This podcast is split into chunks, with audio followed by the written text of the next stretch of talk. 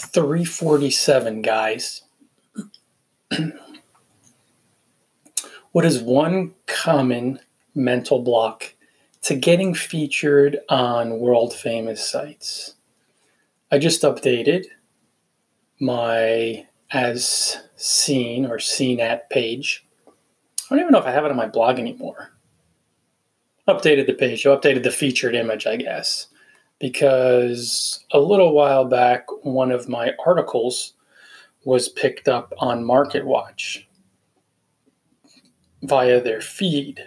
So you'll see for the featured image, maybe I'll include it for this blog post. Nah, I just include my ebooks. I won't do it for the podcast, I'll do it for my blog post. You'll see that I have been featured on pretty famous sites Fox News, Entrepreneur, Forbes. I spoke at NYU, very prestigious university in the States, Market Watch, John Chow, Neil Patel. These are really, really well known sites. But there's one mental block, guys, that I wanted to delve into. It prevents people from landing features because everything is energy.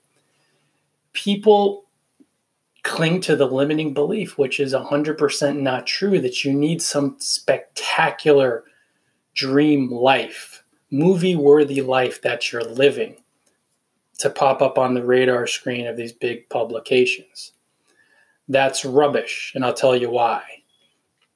People look at me and they say, Ryan, what a life. Of course, you're going to get featured on Fox News. Of course, Forbes is going to feature you you live such a dreamy life. It's movie worthy. And then in their mind, they're like, oh, I'm just a newbie blogger or I'm a successful pro blogger, but I just blog from my hometown. It just doesn't seem as sexy. so I'm not going to land these features. Ryan will, though.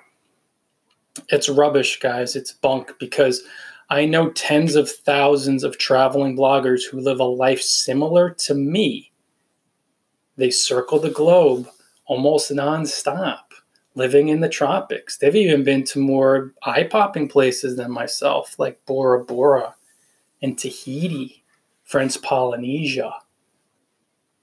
They live an even more spectacular life, if I'm being honest. But there's a huge difference. Why aren't they featured on Fox News and Forbes? Like I'm featured. None of these people are, very, very few. The big difference is not if you live a movie worthy life, because tens of thousands of traveling bloggers do that, both travel bloggers and bloggers who are just digital nomads. But you have to put in the generous service as far as a full commitment to creating and connecting, helping people with your content, and bonding with power broker bloggers by serving them without asking for anything in return to move up in circles, you need to do that stuff for thousands and thousands and thousands of hours to pop up on the radar screen of these world famous publications, contributors from these world famous sites. And few bloggers do that. Very few travel bloggers do what I do in the world. And that's why there's only a few that have been mentioned on all these sites. I mean, some maybe grab a little pub here or there. And you will see there are travel bloggers out there that do land world famous publications feature them. There are a handful, and I give them props, man. Those are the ones that do what I do. They create and connect generously for thousands of hours. So that's what it is, guys. Don't use the common mental block. Don't cling to it that you need to live some dreamy life as if the results themselves are going to do it. Absolutely not true. You have to become fully invested in the process, and that's what gives you the online exposure and credibility, the trust, where all of these power broker bloggers are promoting you or endorsing you.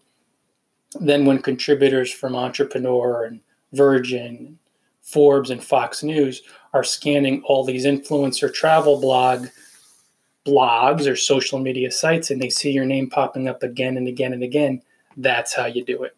So you don't need need to live a movie worthy life, but you need to put in a movie worthy effort when it comes to your creating and connecting generously for thousands and thousands of hours.